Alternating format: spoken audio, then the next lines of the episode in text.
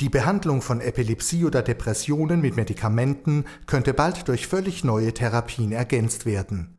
Wissenschaftler arbeiten intensiv an intelligenten Hirnschrittmachern, die sich auch über eine Smartphone-App steuern lassen.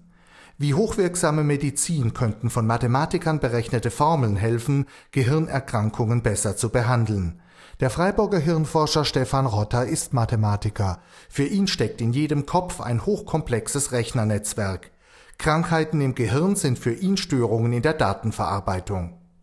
Es gibt Krankheiten wie die Parkinson'sche Krankheit oder Epilepsie, wo ungünstigerweise Zellen sich mehr als üblich synchronisieren oder Zellen weniger als üblich aktiv sind und deswegen ihre Rolle im Netzwerk verlieren.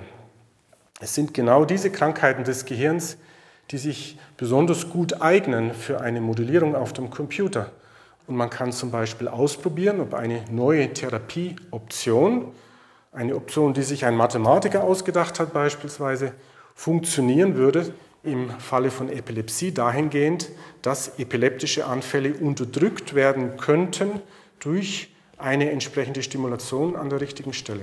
Die Stelle im Gehirn, an der ein behandelnder Arzt stimulieren muss, kann bei jedem Patienten woanders liegen, denn jedes Gehirn entwickelt sich individuell. Die Idee unserer Forschung besteht darin, dass speziell der Neokortex bei Säugetieren ebenso eine Art universelles Netzwerk oder universeller Computer darstellt, der erst durch seinen Gebrauch in den ersten Lebenswochen oder Monaten oder vielleicht sogar Jahren im Falle von Menschen seine ganz besonderen Eigenschaften annimmt. Die Netzwerke im Gehirn werden im Lauf des Lebens mit Hilfe von Sinneseindrücken programmiert und verschaltet.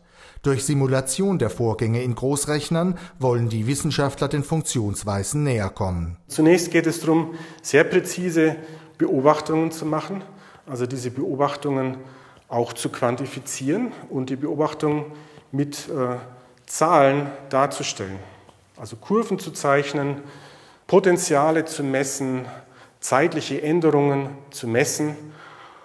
Und wenn man das mal geschafft hat, dann kann man mit den Erfahrungen, die in der Physik in den letzten 300 Jahren gesammelt worden sind, versuchen, diese Beobachtungen in einer mathematischen Formel zusammenzufassen.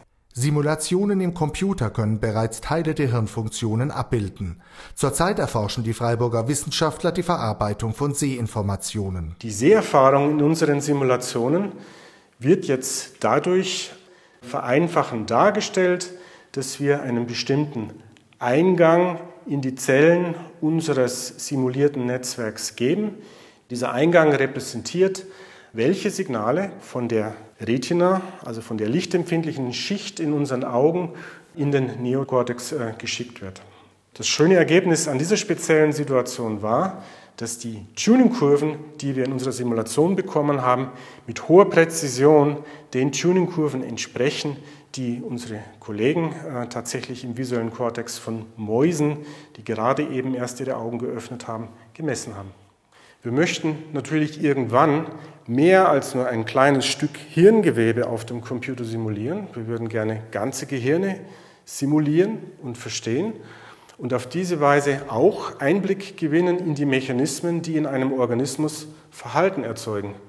Dahin soll die Reise gehen, also das Gehirn als Teil in einem komplexen, rückgekoppelten System zu verstehen, wo Sinneseindrücke und äh, Verhaltensänderungen sozusagen integriert und, und gemeinsam betrachtet werden können.